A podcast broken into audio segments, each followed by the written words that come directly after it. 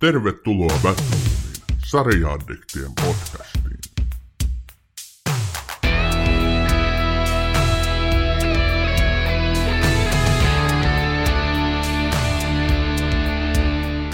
Tervetuloa Batroomiin, hyvät kuuntelijat. Tänään on vuorossa kauden viimeinen jakso. Eli kevätkausi alkaa olla muuten sitten pulkassa. Se tarkoittaa sitä, että tämän jälkeen me vetäydytään kesälaitumille, laitureille tai tuntureille tai mihin nyt kukakin haluaa vetäytyä. Pari kuukautta vedetään henkeä ja tietysti syksyllä taas jatketaan totta kai. Jos luoja korona ja Ossi suovat, eli tervehdys Ossi Batroom podcastin vakio vieras ja toinen tuottaja. Miten menee? Joo, ai vakio vieras. Kiitos ylensit minut tähän arvokkaaseen asemaan. Kiitos tästä, että saan olla kanssasi tekemässä tätä arvokasta podcast-lähetystä. Tuottaja Sami Kangasperko.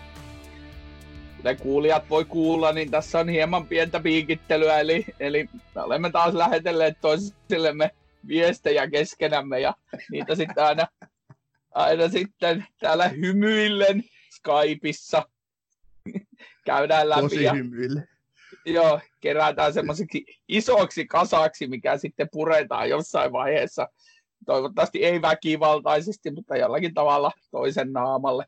No joka tapauksessa, siis aikahan on mielenkiintoinen. Elämme kyllä tosi, tosi kummallisia, kummallisia vaiheita maailman historiassa. Ja tota, TV-sarjoja, mä luin jostakin, että TV-sarjoja ei ole koskaan niin kuin tämän viihteen historian aikana tehty ja tuotettu näin paljon kuin nyt tehdään. Ja todellakin meillä, meillä kyllä tässä maailmassa niitä aiheita riittää ja TV-sarjojen tekeminen on nykyisin niin kuin, se on kyllä aika iso bisnestä, voi sanoa. Että se, on, se on viimeisen 15 vuoden aikana niin kuin, lähtenyt ihan lapasessa, että niin sanottuja Hollywood-tuotantoja on monta sataa joka vuosi. Sitten jokaisessa maassa tuotetaan omia sarjoja ja tämä on, niinku, tää on huikeeta, että meillä on tämmöinen, me ei pystytä ikinä käsittelemään edes pientä osaa siitä TV-sarja-universumista, mikä tässä maailmassa on. Vähän raapastaan tai yltetään ainakin raapasta pintaa. Toi on ihan totta. Mä laskiskelin tossa, että mä oon kattonut tässä näin niin kuin puolisen vuotta puolen vuoden sisään niin 30 TV-sarjaa. Että on se nyt aika paljon. Joku voi tietysti kysyä siellä, että teekö sä mitään muuta, onko mulla mitään elämää. No, siitä voidaan nyt tietysti keskustella, paitsi että ei keskustella. Mutta tota, mehän ollaan Batroomissa perinteisesti päätetty aina kausi erikoisjaksoon, eli me ollaan puhuttu aiemmin maailman parhaista elokuvista – me ollaan puhuttu maailman parhaista TV-sarjoista ja nyt tuossa viimeksi syyskauden, syyskauden lopulla niin päätettiin kausi maailman parhaista näyttelijöistä puhumiseen. Mutta nyt me ei puhuta maailman parasta teemasta, vaan tänään meillä olisi tarkoitus käydä tässä nimenomaisesti läpi niitä niin TV- sarjasuosituksia, mitä me ollaan tässä Ossin kanssa katseltu, mutta mistä me ei olla tehty esimerkiksi Batroom-jaksoa. Eli ihan yleisesti halutaan suositella teille kumpikin kymmenen kappaletta mielenkiintoisia hyväksi todettuja TV-sarjoja. Jos et ole vielä tsekannut, mitä me ollaan saatu aikaiseksi podcastissa tällä kaudella, tällä kevätkaudella, niin kuunnelkaa ne ja Kuunnelkaa toki aiempiakin. Meillä on nyt purkissa 41 jaksoa. Tämä on se 41 ja on kyllä ollut tosi kiva, tosi kiva kevät taas kerran. Kevätkausi ja syksyllä tietysti tulee lisää. Mutta nyt me lähdetään Kelaan näitä suosituksia. Meillä on tosiaan kummallakin kymmenen sarjaa, jota haluamme teille suositella ja kertoa, mistä on kyse vuoron perään. Haluatko Ossi aloittaa? Mä pääs aloitan sitten. Sarja, mitä suosittelen ensimmäisenä, on OJ, Made in America. America. Se on dokumenttisarja. Taitaa olla viisi jaksoa, joo. Ja se on niinku, se kertoo O.J. Simpsonin tarinan sieltä ihan nuoruudesta siihen hetkeen, kun hän todennäköisin syin tappoi vaimonsa Nicole Brownin, josta alkoi tämä paljon 90-luvulla huomiota saanut ja televisioitu taka-ajo ja erilaiset hanskojen mittailut ja kaikki muut. Se on, mulla oli tähän toinen sarja ajatuksena alun perin Ted Bundin noi nauhat, ja se on, se on tosi karu tarina se Ted Bundin juttu, mutta tämä on tarinallistettu paremmin. Mä katsoin tämän Seemoren kokeilujakson aikana. Mä en tiedä, onko tämä pyörinyt maikkarilla. Seemoren sarjathan usein pyörii. Mutta tota, siis yksi New York Timesin toi kriitikko sanoi tätä, että ohjaaja Esra Edelman menee, menee kauas, kauas siihen OJn historiaan ja se käy sen niin kuin läpi ennen kuin kukaan oli kuullut OJsta, ennen kuin siitä oli tullut mikään tunnettu urheilusankari, ennen kuin se oli julkis, ennen kuin se oli mitään Amerikassa. Ja se on tosi tunteikas, se on tosi intohimolla tehty niin dokumentti miehestä, joka siis se ei niin enää tietyssä vaiheessa, sillä ei ollut, Outsella ei ollut afroamerikkalaisia kavereita. Se muutti Losin varakkaiden alueelle keskelle niin valkoisten aluetta ja aika niin todennäköisin syyn tappoi sitten vaimonsa Nicole Brownia. Tämä on todella hieno tarina. Jos toi Tiger King oli, ö, otti puolia ja se niin kuin kuvasi sitä asiaa, niin totta kai väistämättä tässäkin on tämä puoli, että se OJ on se syyllinen, mutta ei sitä niin kuin siinä, mun mielestä sitä ei siinä dokumenttisarjassa sinällään tuomita. Ne ihmiset, jotka hänet tunsi, tuomitsevat kyllä häntä ja ovat todella niin kuin suoria ja rehellisiä, mutta tota, mä suosittelen tätä. Katso, kannattaa katsoa. Täytyy... Tämä ei ole siis se sarja, mikä on Netflixin se OJ, uh, People versus O.J. Simpson. Tämä ei ole siis se. Tämä on O.J. Made in America. Ja löytyy siis Seemorelta vai? No ainakin Seemorelta, joo. Okei, kiitos suosituksesta. Täytyy, täytyy tsekat, koska aihe on ihan mielenkiintoinen. O.J. oli mielenkiintoinen persona. Mäpä lähden nyt sitten ihan eri puolelle. Mä ajattelin, näin jo siis missään paremmuusjärjestyksessä, mutta mä Mä suosittelen tämmöistä Netflix-sarjaa kuin Designated Survivor, eli niin kuin tota, suomennettuna tämmöinen vahinko selviytyjä, miksi sitä nyt voi, voi suomentaa. Eli toi Kiefer Sutherland, joka on varmaan monelle tuttu näyttelijä, hän näyttelee Yhdysvalloin, yhdysvaltalaista poliitikkoa, asuntoministeriä, joka joutuu vahingossa presidentiksi. Eli tässä tehdään terrori-isku kongressitaloon räjäytetään se taivaan tuulin ja siellä menee koko Yhdysvaltain niin hallinto, presidentit, varapresidentit, kaikki tätä kyseistä asuntoministeriä lukunottamatta ja hänestä tulee siis tahtomattaan presidentti. Hän on hyvän tahtoinen, tämmöinen aika idealistinen. Tämä sarja on mielenkiintoinen kombinaatio. Se on trilleri, siinä on erittäin jännittävä juoni totta kai hän alkaa ensimmäisenä selvittää, kuka tämän terroriskun tai mikä tämän järjesti. Hän kerää omaa kabinettia ympärille, sitten alkaa tapahtua kaiken näköistä. Se on tosi vauhdikas ja mukansa tempaava sarja. Tätä on nyt kolme kautta Netflixillä ja tota, jokainen kausi vähän eri näkökulmaan keskittyy. Edelleen vielä pitää niin kuin otteessaan kolmannen kauden jälkeen tämä ei ole mikään kauhean raskas, eli tässä on kuitenkin huumorin, huumorinkin pilkettä, ja Kiefer Sutherland, monet varmaan samaa mieltä, on ihan kelpo näyttelijä. Sitä suosittelen. Luoja on David Guggenheim, joka on tehnyt muun muassa elokuvan Turvatalo, missä on Denzel Washington pääosissa. Ja minäpä heitän meidät... nähnyt muuten? Eh, en ole. Mä kuuntelin todella siis sen takia hiljaa. Yleensä mulla on vaikeuksia olla hiljaa näissä meidän podcasteissa. Nyt pystyin kuuntelemaan ihan täydellisesti. Hieno ja kiinnostava suositus. Tulen perehtymään, jos elämässä aikaa on.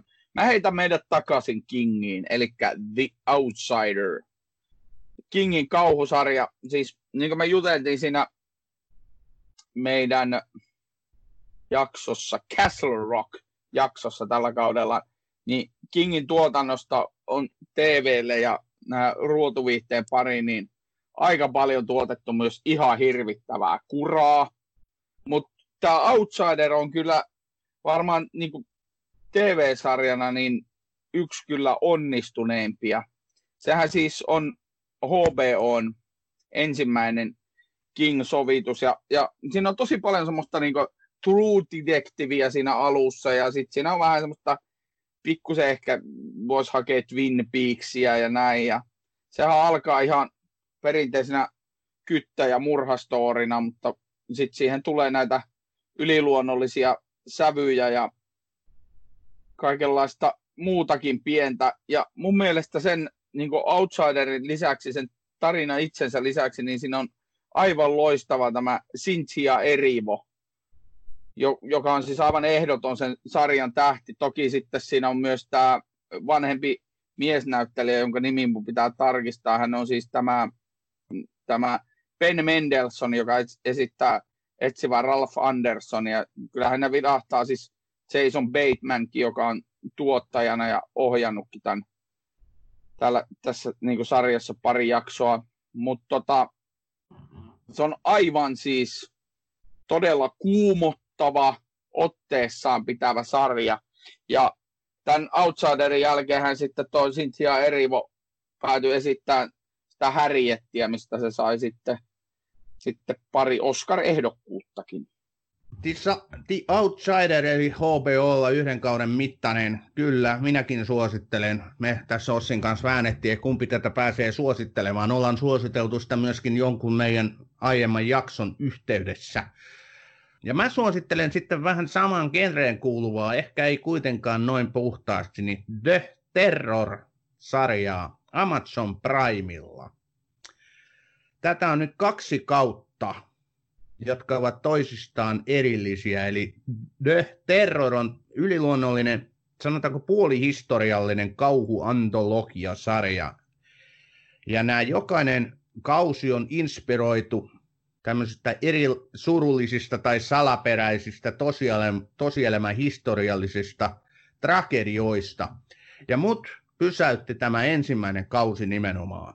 Eli Tämä on historiallinen tosiasia, että vuonna 1847 tämmöinen kolmen kapteenin tota, retkikunta lähetettiin etsimään legendaarista tarujen petollista luoteisväylää kauppareitiksi, mutta sitten kävikin hullusti, eli tämä retkikunta katosi, he jäivät jäiden saatamaksi, he joutuivat jättämään laivan ja lähtemään sieltä liikkeelle – tänä päivänäkään ei tiedetä kovin hyvin ainakaan, mitä sille retkikunnalle, siis kolmelle laivallista ihmisiä, puhutaan siis tuhannesta ihmisestä about, mitä heille kaikkinensa kävi. Tämä kyseinen kausi värittää tämän tarinan tämmöiseen yliluonnolliseen kaapuun. Mä voin sanoa, että jäinen luonto ja jäinen niin kuin sää yhdistettynä tämmöiseen väristävään yliluonnolliseen elementtiin tekee tästä sarjasta todella myöskin kuumottavan. Ja tässä on loistavat näyttelijät ekalla kaudella muun muassa Jared Harris, Jared Harris, joka oli Chernobylissa, Sieran Hins, joka on yksi mun suosikeista, muun muassa ollut Rome-sarjassa, näytellyt Keessaria, hän on ollut Game of Thronesissa. Ja vielä Tobias Menzies, joka on myöskin näytet, näytellyt kyseisissä Roomissa ja, ja Game of Thronesissa. Tämä on loistava tämä eka kausi. Toinen kausi keskittyy Japaniin, tai anteeksi, keskittyy toisen maailmansodan aikaiseen Jenkkilässä japanilaisia kohdanneeseen niin kuin ennakkoluulo totta kai, kun, tai no totta kai, mutta kun Japani hyökkäsi Pearl Harboriin, eli julisti sodan Yhdysvalloille, niin Yhdysvalloissahan eli japanilainen aika iso yhteisö ja he joutuu sitten niin kuin kohtaan paikallisväestön vihat. Myös tähän kierrotaan yliluonnollisuutta. Se ei ole niin hyvä kuin ekakausi. Suosittelen kuitenkin The Terror-sarjaa erittäin lämpimästi. Amazon Prime. Mä lähden sitten vuorostani Espanjaan. Espanjan La Casa del Papel, eli taitaa olla, onko se nyt setelipaino suora suomennos, mutta suomeksi se on rahapaja, englanniksi sarjan nimi on Money Heist. Ja tosiaan espanjaksi La, Casa del Papel. Se on espanjalainen Netflixin megahitti, mikä on nyt tässä kevään aikana myöskin noussut tosi isosti, myöskin Espanjassa, koska jengi jumiutui sielläkin kahdeksi kuukaudeksi koteihinsa ja sitä sitten kateltiin. Siinä mennään tosi nopeasti sisään. Siinä mennään todella nopeasti sinne setelipainoonkin sisään, mutta siis joka tapauksessa se eh, sarja tarttuu tosi nopeasti, nopeatempoisesti ideaan. Mä oon tätä ihan nyt neljännen kauden loppupuolella. En ole ihan vielä neljättä kautta kattonut, mutta tota, tämä on tosi nopea temponen. Välillä täytyy myöntää, että ensinnäkin tämä sarjan niin kuin, jaksot, jaksojen laatu heilahtelee. Välillä ne on todella niin kuin, aivan siis siinä on, ensinnäkin siinä on todella hienosti toteutettuja action-kohtauksia, siis isolla rahalla hienosti toteutettuja action-kohtauksia. Sitten tota, äh, sit siinä on käsikirjoitus on todella niin kuin, siinä on yksi, muun muassa yksi tämmöinen kohtaus, minkä mä sanon, kun siinä se muistuttaa visuaalisesti täysin Reservoir Dogsin loppukohtausta, niin siinä on, että näyttelijä, näyttelijä hahmo huutaa siinä yhtäkkiä kesken, että ei tämä ole mitään Tarantinoa. että ei tämä ole mikään Tarantinon leffa. Ja se on siis tosi koukuttava, se on todella hyvin tehty. Luoja Alex Pina on kyllä kattonut kaikki mahdolliset Hollywood-tuotannot tähän. Iso, paljon käsikirjoittajia isolla rahalla tehty. Varsinkin öö, nämä kaudet on tehty niin kuin, sille pareina, eli ykkös- ja kakkoskausi on niin kuin käytännössä samaa. Siinä on parikymmentä jaksoa niin kuin sama. Kolmannen kauden ö, viimeinen jaksohan on saanut IMDBssäkin 9,4 ja se on kyllä aivan siis, se on murskaavaa televisiota, se on todella hieno. Tää, ö, yksi asia, mikä tässä ärsyttää, siinä on voice over, tää, tota, yhden päähenkilön Tokion ääni on voice overina vähän raskas, mutta tota, positiivisena puolina aivan mahtavaa musiikkia, Van Morrison ja sitten usein tulee Bella Ciao, Bella Ciao ja Guantanamera. Se on siis todella loistava musa. Se on kyllä ollut mun mielessä ja katselulistalla aika korkealla, koska sitä on tosiaan kehuttu. Sanoitko sä, että neljä kautta hetkellä? Joo, neljä kautta sitä on. Ja ne on pareina. Ne, ne, on, ne on todella, ykkös- ja kakkoskausi on pareja ja kolmos- ja neloskausi on pareja. Tämä on Batroom. Mennääs nyt jo eteenpäin. Minäpä lähden nyt sitten The Boysin parin, eli nimestään huolimatta The Boys on kyllä erinomainen sarja, tämmöinen erikoinen sarja. Amazon Primella tällä hetkellä yksi kausi. Eli jos te tykkäätte supersankareista, niin ei sen väliä, vaikka ette tykkäiskään, koska tota, The Boys kuvaa supersankareita vähän eri näkökulmasta, eli toi heidät omistaa kaupallinen yritys. Eli maapallolla on supersankareita ja heidät kaikki omistaa tällainen valtava talousjättiläinen yritys, joka varmistaa, että näitä supersankareita markkinoidaan kaupallisesti aggressiiviseksi ja se muutetaan se heidän, niin kuin, heidän niin kuin tekonsa muutetaan rahavirraksi. Ja tota, näiden sankarillisten henkilöiden tämmöisten, tota, siis sen, mitä halutaan ihmisille esittää, niin ulkopuolella nämä suurin osa näistä tyypeistä on ylimielisiä ja korruptoituneita. Ja tota, heitä vastaan nousee tällainen ihmisistä koostuva The Boys-ryhmittyvä, joka haluaa näyttää koko maailmalle, ketä nämä supersankarit todellisuudessa ovat. Heitä, siis näitä niin sanottuja supersankareita tässä ei kiinnosta maailman pelastaminen tai ihmistenkään pelastaminen, jos ei siitä saa rahaa tarpeeksi. Tämä on todella väkivaltainen. Siinä kyllä näytetään, että jos sulla lähtee niin kuin lasersäteet silmistä, niin mitä se aiheuttaa, kun ne porautuu jonkun ihmisen päähän. Eli tässä on kyllä tämä väkivalta-aspekti aika kovaa. Että tämä on tehty niin kuin kieli keskellä suuta huumorisävytteisesti, mutta silti niin tämä väkivaltainen puoli tässä menee välillä jopa makaaperiksi. Mutta tämä on vangitseva sarja. Tämä, kuten sanottu, niin tämä ei ole todellakaan mikään Avengers. Tämä ei ole mikään Marvel-hitti, vaan tämä on ihan erillinen. Löytyy siis Amazon Primeilta. Luoja tässä Seth Rogen pääosissa muun muassa Carl Urban, joka on näytellyt Star Trekissä ja Taru Sormusten herrassa. Oletko Ossi tavannut The Boys-sarjaa? En ole kyllä. Mä itse asiassa tosi vähän katsonut muutenkin Primeilta mitään. Meiselin paljon. On hyvin Mä halusin tämän sen takia nostaa, koska me ei olla puhuttu supersankari genrestä niin yhtään mitään ja nyt sitten halusin kerrankin. Se on mulle tärkeä genre, mutta The Boys ei ole varsinaisesti kyllä mikään sankaritarina. Sitten minä menen Suomeen. Mä menen ex-onnelliset.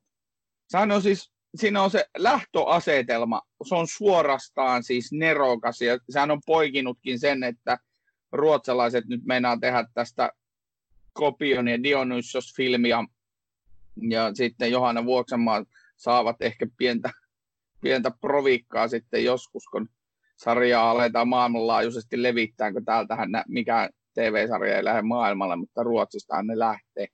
Niin tota, siis ex-onnellisethan kertoo semmoisesta uudenlaisesta asunto-osakeyhtiöstä, joka on niin räätälöity eroperheiden lapsiperheille, eronneille lapsiperheille, ja siinä keskiössä on viisi perhettä, joiden vanhemmat on just eronnut, ja niiden perheiden ne asunnot on semmoisia niin omia yksiöitään, ja sin, sitten niiden keskellä on semmoinen liikkuva seinä, eli tämmöinen moduuli, jossa sijaitsee niin lastenhuoneet ja olohuone. Ja sitten se asuntojen niin seinät avautuu tietokoneen avulla vanhempien haluamassa aikataulussa. Ja tämä sarja on, siis voi hyvää päivää. Tämä niin kuin, jos joku kuvaa Suomea tällä hetkellä, niin eksonnelliset on, on niin kuin monella tavalla suomalaisuuden kuvaus tästä hetkestä. Ensinnäkin tässä on niin kuin todella loistavia näyttelijöitä, Mia Nuutila, Mikko Nousiainen ja Anna-Leena Sipilä, Essi Helleen ja Bertti Sveholm ja Karona Liina Blackburn ja Eero Ritala ja tota, Johanna Vuoksenmaan ohjauksethan, no eka ykkös- ja kakkoskausi on ja siellä on pääasiallinen vastaava käsikirjoittaa tosiaan myöskin Johanna Vuoksenmaa ja tämä on, siis mä nautin aivan siis suunnattomasti ex-onnellisista koska se on tälle keski niin se sarja löytää semmoisia asioita, mitkä on aika kipeitä, mutta onhan ne huvittavia. Mä tykkään siitä kanssa. Mä oon katsonut Ex Onnellisista, oliko se ensimmäisen ja toisenkin kauden, mutta nyt kun se meni jonnekin piiloon, niin hän on nähnyt niitä uusimpia, mutta todella hauska. Ne on niin karikatyyrisiä ne hahmot kuin voi olla, ja tää, niin kuin sä sanoit, niin tämä idea siitä, että on taloyhtiö, missä elelee eroperheet niin kuin seinistään erotettuna tois, niin kuin tois, toistensa asunnoista, niin, ja sitten seinä liikkuu, kun sä painat nappia. se on niin kuin aivan loistava. Eikö nehän ei saa sitä itse liikuttaa, vaan niiden pitää sopia se kelloaika, milloin Joo, se liikkuu. Kyllä. Nimenomaan. Joo. Se on hauska, on hauska. Ja hauska on tämäkin, sä menit Suomeen ja mä menen Ruotsiin. Sjölukkan. Sjölukkan.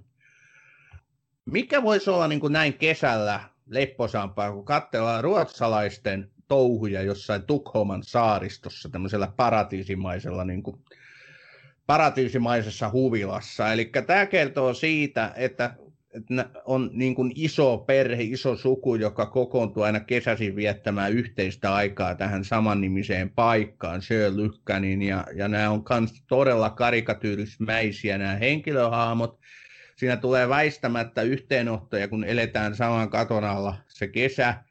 Tässä on todella paljon toimivaa huumoria. Tässä tehdään aina yhdestä niin kuin teemasta, tehdään sitten jakso. Esimerkiksi viime jakso, kun mä katsoin, niin siinä on tämmöinen Rille-niminen henkilö, joka halusi tehdä maailman parhaan savustimen, kun hän koki, että hän ei osaa tehdä mitään peukaloilla. Ja sitten hän alkoi sitä rakentaa ja sehän meni sitten aika huvittavaksi se juttu. Siinä on rakkaussuhteita, siinä on eronnutta, siinä on juuri naimisiin menneitä, siinä on raskaana olevaa Todella, todella hauska sarja. Jos olette Soul Seedania katsonut, niin mä luulen, että Sir Lykkänistäkin pidätte. Et kyllähän ruotsalaisia on hauska nauraa, ainakin jos sä oot suomalainen, ja näin kesäsin kesämaisemat näyttää todella hyvältä myös TV-ruudulla. Eli Sölukkan löytyy Maikkarilta, menee tälläkin hetkellä, ja Maikkarin katsomostahan niitä voisit katsoa milloin huvittaa. Kaksi kautta. Onko sä Ossi ollut Joo, mä niitä, siis mä oon varmaan pari kautta silloin tällöin, silloin tällöin katsonut. Siis mähän rakastan Soulseedan ja mua haluttaisiin niinku katsoa se tota, ihan putkeen. En ole vielä vaan saanut aikaiseksi tota, edes koronakaranteeni aikana en saanut itseäni piristettyä Soulseedanilla, mutta siis mutta tota, nyt on hauska. Me tehtiin tämmöinen näköjään tämmöinen komediatrippi tähän keskelle tätä meidän jaksoa, koska tota, mä menen todella siis, mm, niin, no, ikääntyneiden frendeihin. Ja mähän kirjoitin Kreisa Franki-sarjasta sulle jossain, sulle tai ainakin johonkin mä kirjoitin siitä, että tota, tää on niinku tämmönen ikääntyneiden frendit, niin se oli sinänsä ihan aiheellinen kommentti. Mä en siinä kirjoittaessani sitä tiennyt, mutta tämä on siis Friendien tuottajan Marta Kaufmanin niin luoma sarja, jossa siis päähenkilönä on Grace, eli Jane Fonda, Frankie Lily Tomlin, seitsemänkymppisiä, ja sitten heillä on aviomiehet, joita esittää Martin Sheen ja Sam Waterston, ja nämä kaikki henkilöt on tämän sarjan alkaessa siis seitsemänkymppisiä, ja tuota, Martin Sheen, Sam Waterston, eli nämä 70 olevat ukot, niin päättävät erota aviovaimoistaan ja lyhtyä sitten suhteeseen keskenään, eli homosuhteeseen keskenään, ja se jos poikii sitten huumoria. Se ajatus ensin oli aika mun mielestä huvittava, mutta siinä, siinä sarjassa on tosi paljon semmoisia, esimerkiksi niin Jane Fondasta, sinä ja minä kumpikin muistetaan Jane Fonda jostain jo 80-luvulta niistä jumppavideoista ja muusta, mutta se tässä sarjassa heittää yllättävän paljon niin itsestään semmoista läppää, jopa niin kasvojen kohotuksista, siis näistä plastikkakirurgiasta ja kaikesta muusta. Se on tosi hauskasti tehty sarja. Totta kai siinä on siis amerikkalaiselle sitcomille tyypillistä ylinäyttelemistä. Se on amerikkalainen sitcom. Mutta se on tota, mä erityisesti niin haluan tässä kyllä mainita Martin Sheenin ja, ja ton Jane Fondan, jotka oli jonkunmoisia tähtiä jo ovat elämässä olleet, ja ne laittaa kyllä itteensä ihan kunnolla peliin tässä sarjassa. Hienoa. Sä pysyit huumoriosastolla, mä lähden sieltä kauas pois. Mä palaan Amazon Primeille, eli mä hankin Amazon Primein viime syksynä, kun siinä oli tämä kolme euroa kuukaudessa tarjous. Sehän tuli Suomeen, ei nyt niin kauheasti torve pauhaten, Sieltä löytyy paljon, paljon kiinnostavia sarjoja, mutta sitten sieltä löytyy kyllä ihan täydellistä roskaakin. Mut, mutta yksi todella ennakkoon hehkutettu sarja oli tämä The Man in the High Castle, eli Korkean linnan mies. Tämä perustuu Philip K. Dickin tämmöiseen vaihtoehtoisen historian thrilleriin. Tätä on nyt neljä kautta tässä on taustalla Frank Spotnik, joka on kuuluisa tuottaja, muun muassa X-Filesia tuottanut aikoinaan. Tässä esitetään kysymys tässä sarjassa, tämän sarjan idea on kysyä, että mitä olisi tapahtunut maailmassa, jos natsit olisi voittanut toisen maailmansodan. Tässä sitä viedään sitä kysymystä vastaukseen, että he olisivat valloittaneet Yhdysvallat, jakaneet Yhdysvallat Japanin kanssa. Tässä on itäosa Jenkkilää natsien hallussa, länsiosa kapea, länsiosa on japanilaisten hallussa. Natsit hallitsee koko maailmaa ja Yhdysvalloissa nousee vastarintaliike natseja vastaan – ja sen vastarintaliikkeen kulmakivenä on tämmöinen elokuva, joka näyttää, mitä olisi tapahtunut, jos natsit olisi hävinneet tämän sodan. Ja se on natseille liikaa se video. He haluaa varmistua, että tämä propaganda, mitä se video esittää, ei tule niin pelittää. Tämä on erinomaisesti tehty neljä kautta. Tässä on loistavia, hyvin mielenkiintoisia henkilöhahmoja, tätä yhtä amerikkalaista natsipäällikköä, joka on ihan perus amerikkalainen kaveri, John Smith, niin tota, häntä esittää tämmöinen Rufus Sevel-niminen henkilö, en edes yritä lausua. Rufus on hyvin, hyvin meritoitunut erilaisissa elokuvaprojekteissa oleva sivuosainen esittää. Hän vetää kyllä todella hyvät roolit. Tässä on niin sitä perhedynamiikkaa, mutta tässä on ennen, kaikkea jännitystä. Ja tota, siis perustuu maineikkaiseen kirjaan. Jos tykkäätte tämmöistä historiallisista pläjäyksistä, missä on niin trilleriä ja missä on kaikkea muuta draamaa ja, ja niin ehdottomasti suosittelen The Man in the High Castle neljä kautta Amazon Prime. Olen katsonut itse, muistaakseni Man in the High Castlein ekaan kauden, oli kiinnostava. Siinä kävi, mä en edes tiedä mitä, ta- taas tuli jotain. jotain. Tämä varmaan alkaa seuraavan kerran, kun ottaa Primein, niin tota, katsoa se loppuun se sarja. Se oli kyllä oikeasti se eka kausi oli koukuttava. En todellakaan niin laadun, laadullisista syistä lopettanut sitä. Ehkä se on vähän sellainen hidas tempone. että kieltämättä siinä on välillä semmoisia, niin että ollaan aika, ollaan aika syvällä suvantovaiheessa ja sitten tulee niin kuin mieleen, että eikö tämä voisi jo tästä edetä johonkin suuntaan. Sitten se taas niin kuin vetää itse uudestaan huipulle. Mutta nyt mennään takaisin. Hetkinen, ollaanko me nyt HBOlla? Kumpihan tätä muuten näytti? Mun mielestä HBO näyttää tämän just, mä menen ihan sekaisin aina näissä HBO Netflix-jutuissa. Katon ristiin niitä kanavia, mutta joka tapauksessa Pose, Pose, Amerikan draama, aivan siis. Aivan on HBO joo, sarja. Usein puhutaan taiteessa ja taidekriitikot ja me, jotka luulaa ymmärtävämme jostakin jotakin, niin sanotaan aina, että, että tuota, tämä on tärkeää tai tämä on mahdollisesti jopa tärkein asia, mistä on tehty.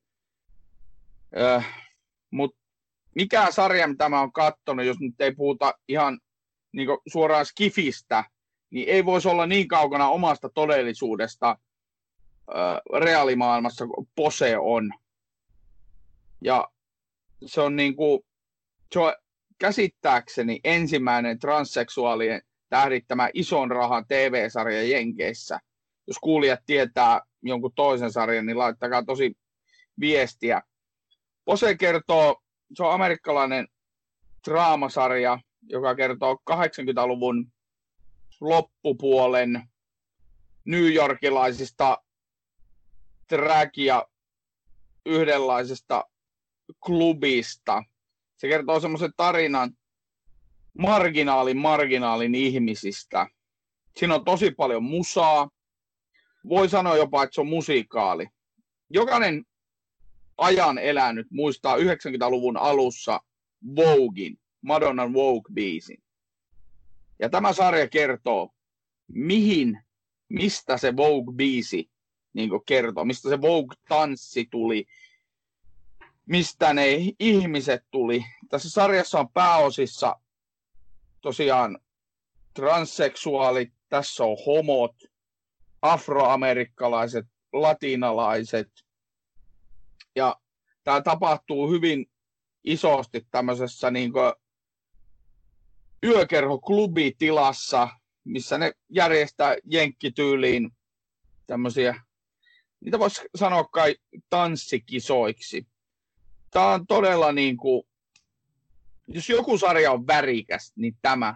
Ja tässä on hyvää musaa ja tämä on, tässä on niin kuin isoja värejä ja kyllähän tässä vilahtaa Trump Towerkin 80-luvulla ja HIV ja, ja siis niin kuin tämä on, tässä mennään tunteiden koko niin kirjo. Mä tykkään Posesta ihan valtavasti. Siitä on tulossa kolmas kausi ja, ja mä luulen, että tämä on yksi niitä TV-sarjoja, joista 20 vuoden päästä tietyt ihmiset puhuu, että se oli sen ajan iso, iso sarja. En ole Poussia nähnyt, sekin on vilkkunut niissä, että toi vaikuttaisi mielenkiintoiselta, mutta en ole vielä tarttunut. Sä puhuit musiikista ja bilekulttuurista ja niin puhun minäkin. Yksi aliarvostetuimpia sarjoja, mitä HBOlla on, on vinyl. Mä muistan, kun sitä markkinoitiin, siinä piti tulla kova hitti, siihen oli pistetty aikamoiset rahat, siinä oli tuottajana muun muassa Martin Scorsese ja Mick Jagger, itse eli rollareitten Mick Jagger.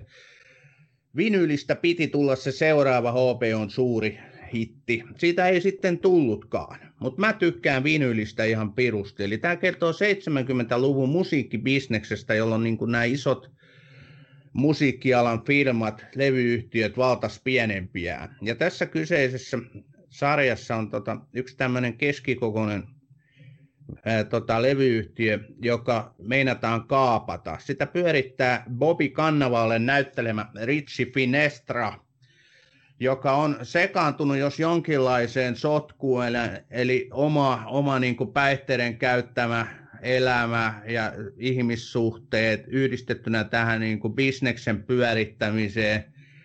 Tässä pyörii erittäin kovan luokan siihen aikaan niin kuin nostetta hamuaviin kuuluisiin bändeihin. Tässä muun muassa Led Zeppelin ja tässä tekee David Bowie ensimmäisiä, ottaa ensimmäisiä askeleita. Tässä on cameo-roolissa jopa näitä tähtiä vilisee itse tässä näytetään loistavasti tässä sarjassa se, että mitä tuommoinen musiikkibisnes pitää sisällään. Miten sä niitä bändejä hankit, miten sä teet niiden kanssa sitten soppareita ja bisnestä, miten sä tuotat niitä, ne tulee studioon ja miten sä voitelet ja lobbaat niitä. Siinä 70-luvun huumehouruissa tämä oli, jos aikaa moistaa touhua ja vinyl näyttää sen hienosti Bobi Kannavalle vetää loistavan roolin. Mä en voi ymmärtää, ja sitten kun tähän vielä yhdistää sen musiikin, joka on niin tässä sarjassa siis tietysti keskiössä. Se soi joka luukusta, joka jaksossa loistavia biisejä. Mä en voi ymmärtää, että tämä ei niin kuin sitten lyönyt itseään läpi. Ehkä tässä liikaa sitten vähän ne huumeet ja päihteet vei sitä sekoiluineen sitten siltä musiikkipuolelta sit sitä tilaa. En tiedä. En tiedä. Ehkä tätäkin tullaan sitten joskus tulevaisuudessa enemmän arvostaa, mutta mut, mut vain yksi kausi HBOlla. Kattokaa ihmiset, jos yhtään tykkäätte hyvästä entisaikojen 70-80-luvun musiikista. Mick Jagger, Martin Scorsese taustalla. Ette voi pettyä.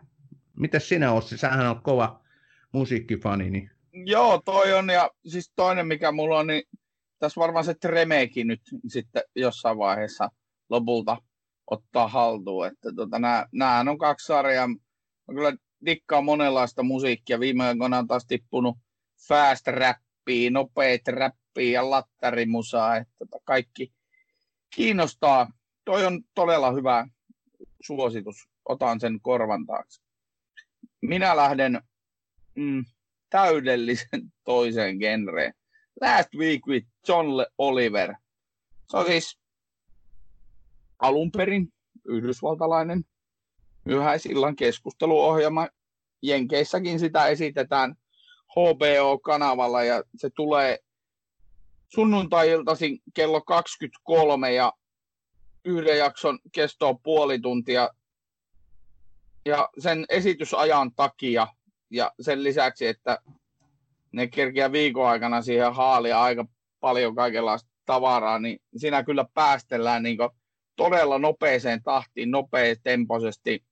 Todella hauskaa juttua. Sehän niin kuin lähtökohtaisesti, no, se niin kuin on paljon velkaa Daily Show with John Stewart ohjelmalle. John Stewart lopetti jo vuosia sitten. Oliver oli siinä enkkuna sitten hauskuttamassa koomikkona ihmisiä ja Mä oon kattonut kaikki John Oliverin jaksot ihan alusta saakka. Siinä on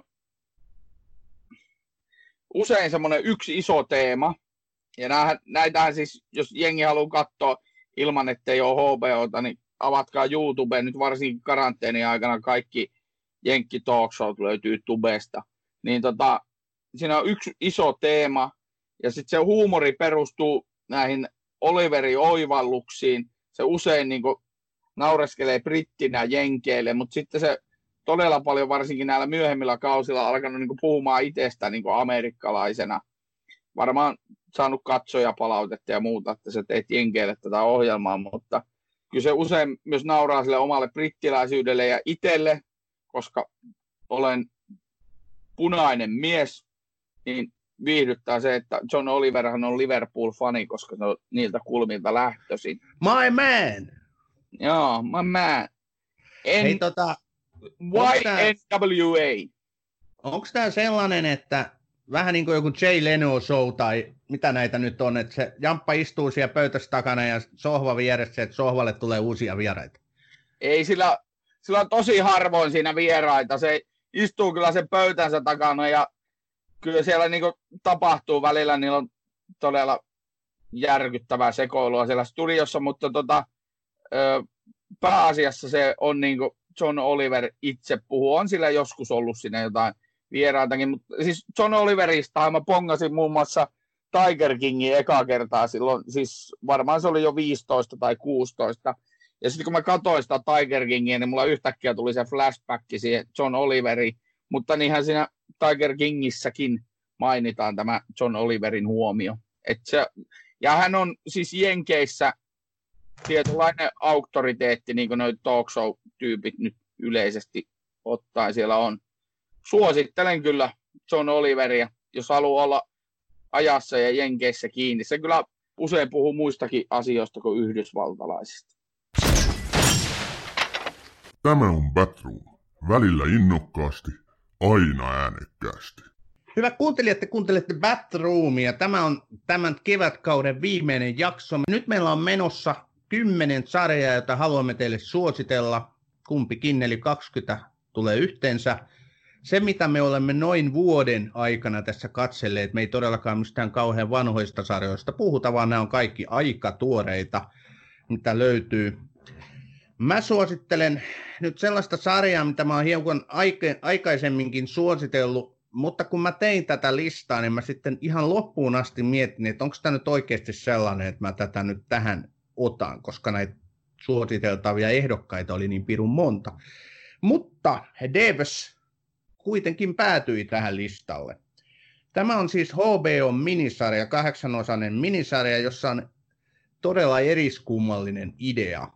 Eli tässä on IT-alan, teknologia-alan yritys, joka kehittää jotain hyvin salaista keksintöä, mitä kukaan ei tunnu oikein tietävän. Tässä on tämmöinen miljonääri taustalla, joka hallitsee sitä yritystä.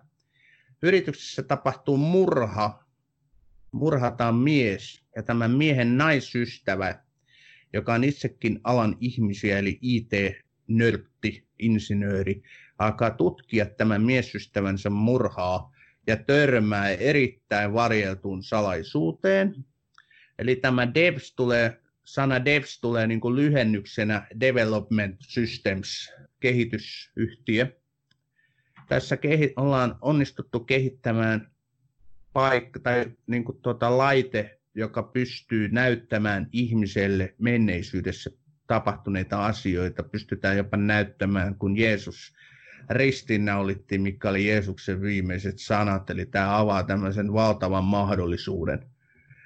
Tämä Devs on siis kahdeksan osaa. Tässä on Alex Garland taustalla luojana. Hänhän on tehnyt tämmöisiä vastaavanlaisia erikoisia elokuvia, muun muassa Ex Machina ja 28 päivää myöhemmin. Tämä on teknotrilleri, jossa on yliluonnollinen elementti. Tämä on toisaalta erittäin kiehtova, erittäin vangitseva, mutta sitten toisaalta tämä on vähän sellainen niin kuin tylsä, vähän sellainen puuduttava ja välillä sitten tuntuu, että nyt on ideat liikaa levällään. Et mä olin vähän kahden vaiheella, että esittelenkö mä nyt tämän tässä, mutta siihen mä nyt kuitenkin päädyin, että esittelen Devs, kahdeksanosainen minisarja HBOlla. Onko sä Ossi Devsiä vielä ehtinyt? No joku ystäväni just puhui tässä taanoin Devsistä. Sanoi, että se on kiehtova. En osaa sanoa. Mä en siis, mä, täytyy aivan rehellisesti myöntää, että mä en tiedä Devsin muuta kuin ihan nimenä vaan. Tota, mä menen palkittuun sarjaan, todella palkittuun sarjaan. Kertoo katkeroituneen naisen tarinan. Voisi sanoa melkein, että hän on misantrooppi, ihmisvihaaja. Olive Kittridge.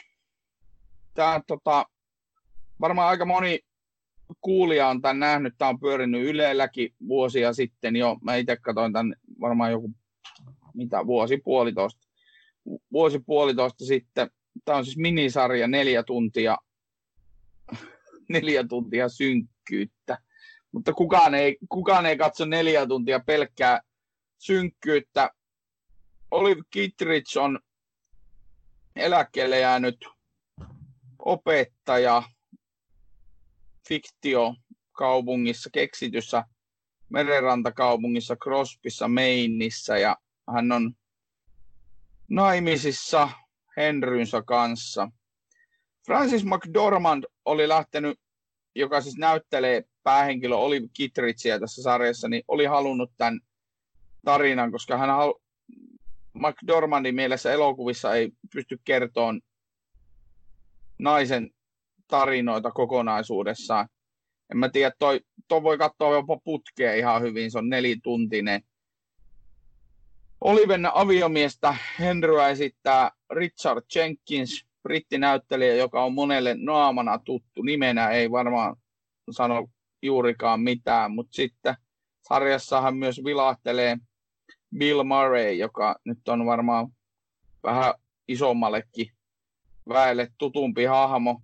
Niin kuin sanottu, tämä sarja on palkittu todella paljon. Se on tosi, sitä on välillä jopa hankala katsoa, koska McDormand esittää sen Oliven hahmon niin, no, sieluun menevästi. Ja sitten siinähän on mielenkiintoinen tämä pariskunnan outo rakkaustarina, jonka takia tämä sarja on varmaan niin suosittu sekä kirjana. Tähän, tähän siis perustuu kirjaan. Ja täytyy sanoa, että olisi kyllä tarkoitus jossain vaiheessa tämä Elisabeth Strautin alkuperäisteoskin lukea. Nämä jokainen jakso on tavallaan teemotettu, mutta niissä on yhteinen tarina. Se on siis niin jotenkin harvoin nelituntinen teos jää niin pitkäksi aikaa, mutta mä katoin tämän ja tämä pyöri varmaan viikon mun mielessä. Tämä oli Kittridge ja, ja toi hahmo, se katkeroitunut vanha nainen, niin tota, jokainen varmaan voi elämästään löytää niitä. On niitä nuorempiakin naisia ja miehiä, jotka on katkeroituneita ja sitten tämä sarja kuvaa, mihin se katkeruus voi johtaa. Mm-hmm. Tota, vaikuttaa erittäin niin kuin lempeältä, kevyeltä tämmöisenä kesäillan katselukokemuksena. Mä en nyt oikein saanut kiinni, että miksi kenenkään pitäisi sellainen katsoa. Koska se on, se on tota, siitä voi oppia ja se on, se on minun mielestäni vangitsevaa, koska ö, Antti Holma sanoi tässä uudessa podcastissa, missä käsittelee muun muassa oopperaa, mutta itse asiassa se puhuu oikeasti taiteesta ja elämästä siinä, kun ei sillä ole oikeasti mitään. Se vaan keksii jonkun otsikon, se alkaa hölöttää. Niin, tota, niin Antti Holma puhuu, että ei taiteen pidä olla aina viihdyttävää, ei sen pidä olla hauskaa, sen pitää herättää tunteita. Olive Kittridge herättää tunteita. Tai sitten sä et vaan pääse siihen sisälle. Sekin on yksi vaihtoehto. Mä oon ihmisen Bathroomin aikana monia hyviä sarjoja suositellut, mutta näin hyvää sarjaa mä en muista suositelleeni. Eli The Loudest Voice. HBOlla, seitsemän osainen minisarja. Eli The Loudest Voice on bestseller-kirjaan perustuva tarina Roger Eilesistä Ailes, joka oli aikoinaan Fox News-yrityksen perustaja. Tämä on siis tosi tapahtuma. jolloin tästä Roser Ailesista tuli todella vaikutusvaltainen henkilö. Fox, hän uudisti Fox Newsin, hän teki siitä niin konservatiivisen äänitorven, hän teki siitä oikein radikaalin konservatiivisen mediakeskittymän. Fox News silloin haukkas näitä pienempiä media-alan toimijoita suuhunsa melkein viikoittain. Se kasvoi valtavaksi jättiläiseksi ja tämä Roser Ailes sitten keräsi tietysti valtaa sen mukaan, kun hänelle lisääntyi tämä medialan näkyvyys. Hän pyöritti puolta, niin pyöritti miten halus republikaanipuoluetta ja vaikutti siis ihan ylemmän talon tai ylemmän tason Yhdysvaltain johtamiseen suoraan presidentin kanslian asti. Hänelle kävi kuitenkin niin, että hänellä oli kierroseksuaalinen suuntautuminen, tai siis eh, niin kuin kierroseksuaalinen näkemys siitä, että naisia voi käyttää hyväksi miten huvittaa. Hän onneksi siitä jäi kiinni, eli naiset nousi häntä vastaan ja Rosal Ailesille sitten kävi loppujen lopuksi huonosti, mikä on tietysti hyvä asia asema. Tämä sarja on aivan loistava tarina Roser Ailesista. Häntä näyttelee Russell Crowe, joka ei takulla jätä ketään kylmäksi. Puhumme siis moninkertaisesta Oscar-voittajasta Russell Crowesta, joka meikattiin, joka lihottiin, joka niin kuin, josta tehtiin todellakin ihan peilikuva, tai siis aivan täysin Roser Ailesin näköinen. Tämä on mahtava laadullisesti joka niin kuin, tasolla tuotettu, tehty sarja. The Loudest Voice, HBO, seitsemän osaa, katsokaa. Tom, sen verran vielä, Tom McCarthy, joka on tässä taustalla luojana, niin hänellähän näitä on, on muun muassa Spotlight-elokuva. Ja toinen henkilö, Alex Metcalf, joka tätä on ollut käsikirjoittamassa, on myöskin Sharp Objectsin taustalla, eli sitäkin kautta löytyy loistavaa osaamista. Tuo on semmoinen sarja, mikä pitäisi niin aivan ehdottomasti tässä, tässä ihan lähiaikoina katsoa. Jos niin jengille ja epäselväksi, kuka Roger Ailes on ja mikä hänen vaikutuksensa on, niin herra Oranssi johtaja valkoisesta talosta postasi ihan taannoin yhden miljoonasta twiitistä, niin kehuen yhtäkkiä Roger Ailesia suureksi ja mahtavaksi sen jälkeen, kun joku Fox Newsin ö, uutistoimittaja tai ankkuri ei ollutkaan vilpittömästi kehunut Trumpia siellä suoraan. Mm. Ja, ja sen jälkeen se yhtäkkiä sitten alkoi kaipaamaankin Ailsia, niin, niin tota, tältä pohjalta voidaan tulla nykyaikaan, mutta mä olen miettinyt, oliko se Bombshell, se Joo. taanoinen leffa, niin eikö sekin jollakin tavalla tähän Ailsiin niin kuin ainakin Kyllä, sama aihe, mutta nyt on kyseessä tosiaan elokuva, se Bombshell, mutta ihan samasta aiheesta käsittääkseni. Joo, en ole joo nähnyt, kyllä, kyllä. En ole nähnyt kuitenkaan. nyt mä menen sitten semmoiseen sarjaan, mitä mä, mä, alkan jo naurattaa, tai koska mä Tämä on nyt monesko kausi tämä niin on meillä? Onko tämä neljäs nyt vai? Joo, neljäs. Tämä on neljäs kausi. Mä joka kaudelle sanonut, että tällä kaudella jauhetaan downshiftaista. oh, ei! ja sä, et ole, sä et ole halunnut missään vaiheessa javaa. Nyt mä ainakin suosittelen downshiftaajia. Se on siis Elisa Viihde Aitiossa tällä hetkellä pyörivä downshiftaajien kolmas kausi Areenassa.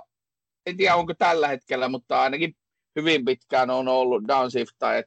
Downshiftaajien alkuperäinen ekalla kaudella ideahan on se, että Jussi Votasella ja Iina Kuustosen hahmoilla menee vähän päin.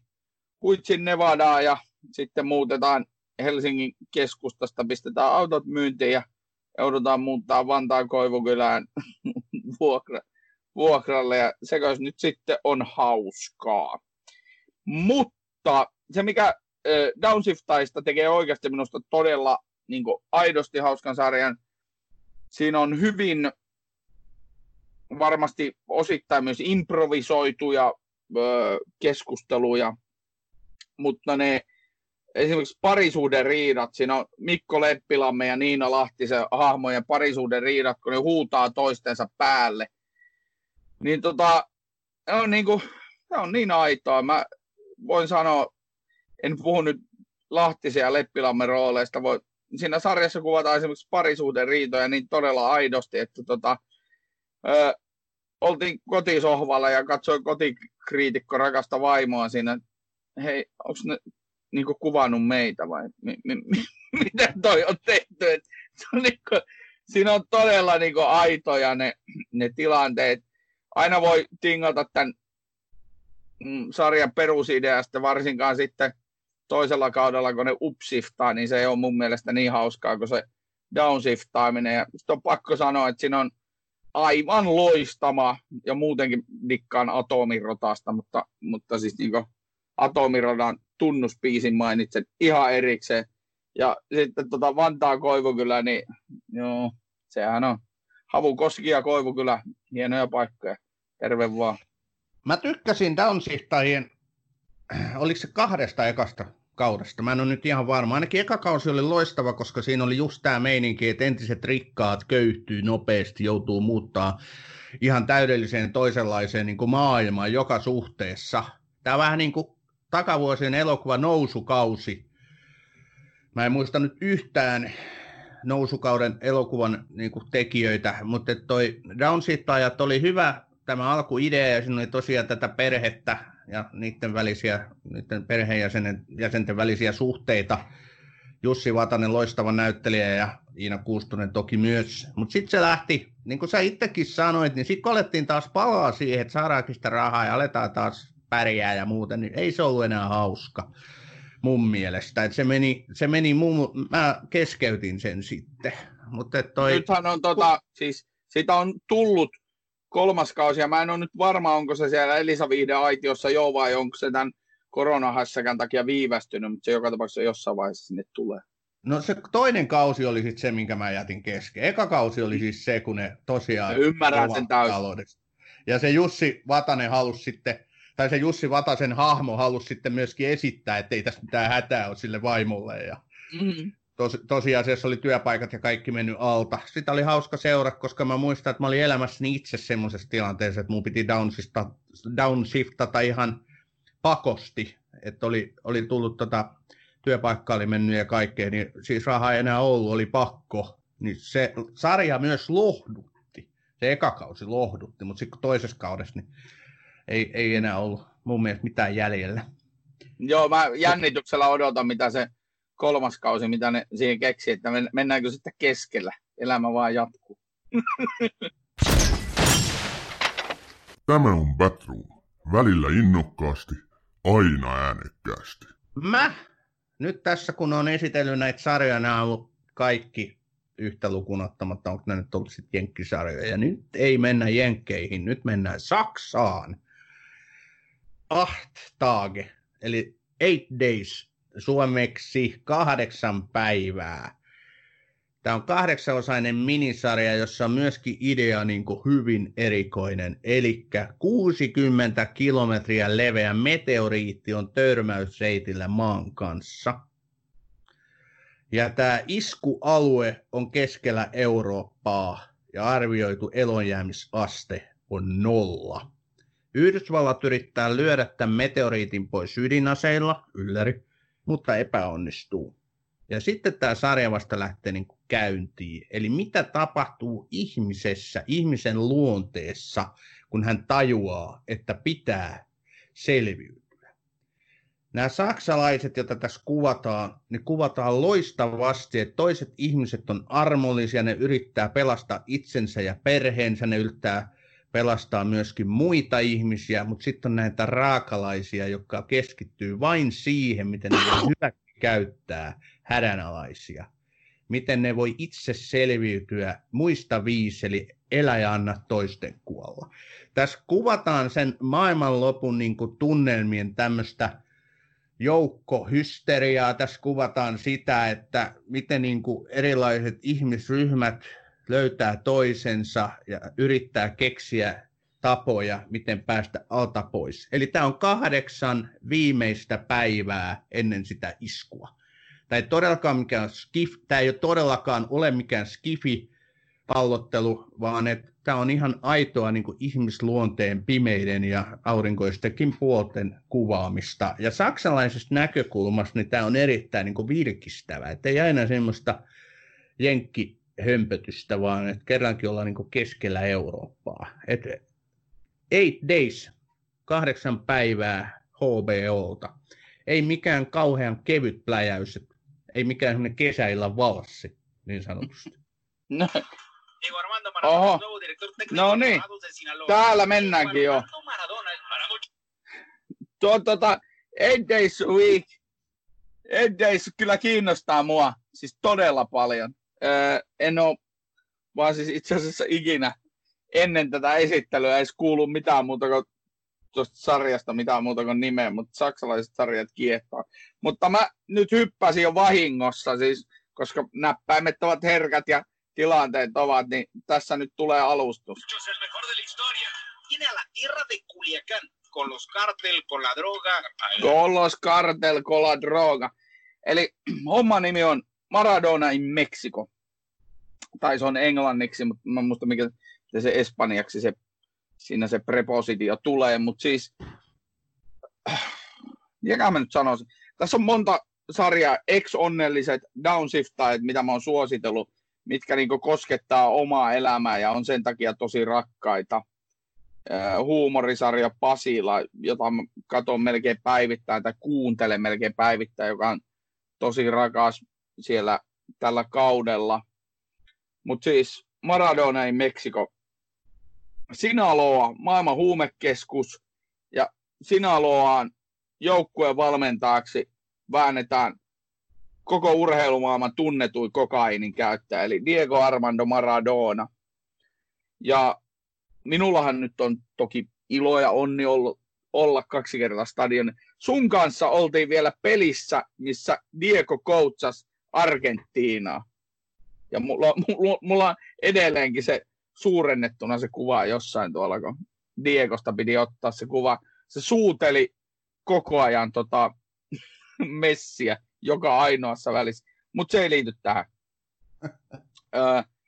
Diego on hahmona, no joo, se on suuren maailman Matti Nykänen, niin kuin, se on niin aito ja vilpitön semmoinen, ja se tulee tuossa sarjassa esille, kun se, en mä ymmärrä sitäkään, että miten se niin kuin, miten joku palkkaa tuommoisen hahmon päävalmentajaksi. Se on varmaan kakkoskoutsina, se olisi hyvä, mutta egonsa ja vaan menneen statuksensa takia, niin sitä ei voi palkata kakkoskoutsiksi, koska niin kuin tuossa TV-sarjassa tulee hyvin esille, niin se on ihan valtavan hyvä hengen nostattaja, totta kai, koska se on Diego, ja kaikki tuntee Maradona. Mutta en mä hänen taktisista valmiuksista ja tämmöisistä, ne tulee myös tuossa sarjassa todella hyvin esille, niin, niin tota, se ei niin kuin välttämättä ole mikään semmoinen ehkä jalkapallomaailman suurimpia taktisia neroja, tämä sarja on tosi mun mielestä, ei kannata, jos alkaa katsoa tätä sarjaa, niin älkää googlettako, että miten, miten sille seuralle kävi, koska tämä kuvataan tosi aidosti, tosi läheltä, tosi rehellisesti. Ja sitten siinä on, tuossa äsken pyörähti ne paikalliset sinaloalaiset radioäänet on koko ajan siinä huutamassa ja kommentoimassa sivuhahmoina. Mä katsoin tämän putkeen liittyen semmoisen sarjaan, mä katsoin myös Maradona dokumentti, mikä taitaa tälläkin hetkellä olla Yle Areenassa, Asif Kapadian palkittu teos. Asif Kapadia on siis tämä, joka teki Amy Winehouseista dokkarin, Ayrton dokumentin, ja tämä Kapadian dokumentti käsittelee Diegon aikaa Napolissa. Mutta tota, kattokaa tämä. Mä rakastan Kuinka pitkä sarja se on? On se kymmenen jaksoa muistaakseni. Se, ja tota, sellaisille, ta... joita ei kiinnosta jalkapallo yhtään. No, siinä tulee tunteita. si- siinä, siis Diegon kanssa mitä tahansa hänestä kuvataan, niin siinä tulee aina tunteita. Tulee suuria tunteita. Siinä vedetään itkusta nauruun ja se on niinku ihan, se on siis semmoista vuoristo, vuoristorataa se sen ihmisen elämä ja tämmöisenä oman elämän säätäjänä mä tykkään seurata Maradonaa, koska se jotenkin lohduttaa, että tuollakin tavalla voi maailmassa pärjätä. Ja sitten pakko erikseen mainita en muista tuleeko se tuossa sarjassa esille, mutta Lama, Lamano del Dios, eli siis Jumalan käsibiisi, niin se on, se kannattaa kuunnella. La mano del Dios, joka kiertoo puhtaasti Diegosta. Argentiinalaiset on tehnyt muutenkin joku parikymmentä laulua Armandosta, että tuota, siltä pohjalta. Joo, mä tota, suosittelen nyt viimeisenä, eli mun kymmenes sarja, mitä mä suosittelen, on Confession, eli raastava tunnustus. Myös tästä mä oon aiemminkin näiden meidän jaksojen lopussa esittänyt pienen suosituksen. Nyt mä kerron tästä tarkemmin. Eli tämä on, tämä on tosi tapahtumiin perustuva. Eli Englannissa etsivä, superetsivä Steve Focher tutkii nuoren naisen katoamista. Hän rikkoi useita poliisin menettelysääntöjä saadakseen tämän syy, niin kuin pääehdokkaan tunnustamaan ja paljastamaan tämän uhrin sijainnin. Ja niinpä kävi, että epäilty tunnusti myös samanaikaisesti toisen nuoren naisen sieppauksen ja murhan. Ja tota, Mutta koska tämä Falcher ei ollut muodollisesti varoittanut tätä epäiltyä ja ilmoittanut hänen oikeuksistaan, niin tämä koko tapaus asetettiin va- vaaraan ja tämä Falcherin toimintaa kritisoitiin voimakkaasti oikeusistuimessa ja hänen esimiesten keskuudessa – hänet tiputettiin sankarista täydelliseksi roistoksi ja niin hän kävi, että hän erosi sitten lopulta, mutta hän ei edelleenkään tänä päivänäkään niin pahoittele käyttäytymistään näissä olosuhteista, koska siis niinhän siinä kävi, että tämä murhaaja niin tosiaan selvisi, että hän oli murhannut kaksi ellei jopa kymmenen ihmistä. Ja tätä kuvataan tätä sarjaa sen poliisin näkökulmasta, oikeusjärjestelmän näkökulmasta ja myöskin näiden uhrien omaisten näkökulmasta. Tässä on tämä kolminaisuus, joka toimii erinomaisesti. Tämä on erittäin laadukas sarja, brittiläissarja. Tähän on kiinnitetty erinomaisia näyttelijöitä, muun muassa Martin Freeman, joka on kohisten nousussa mun listalla, niin mitä tulee niin kuin parhaisiin miesnäyttelijöihin. Tässä on myöskin Imelda Staunton, kaikki Harry Potter-fanit nyt ainakin Imeldan tuntee, ja ne, jotka on The Crown-sarjan niin tulevaisuutta tutkineet, saavat nähdä vielä Imelda Stauntonin sitten Elisabeth toisena. Mutta Confession, erittäin hieno sarja kaikkinensa, suosittelen. Löytyy Yle Areena-palvelusta Öö, kuusosainen minisarja, ei sen enempää. Voi hotkasta parissa illassa. Mitä jos on semmoinen ihminen, että oikeasti tota, niin, on elämää, ettei pysty istumaan kolmea tuntia putkeen TV. Voi voi, kyllä sitten sääliksi käy. Mutta oliko nyt niin, että sä vedit kymmenen ja mä vedin kymmenen? Tässäkö tämä nyt sitten oli? No tässähän tämä nyt sitten oli.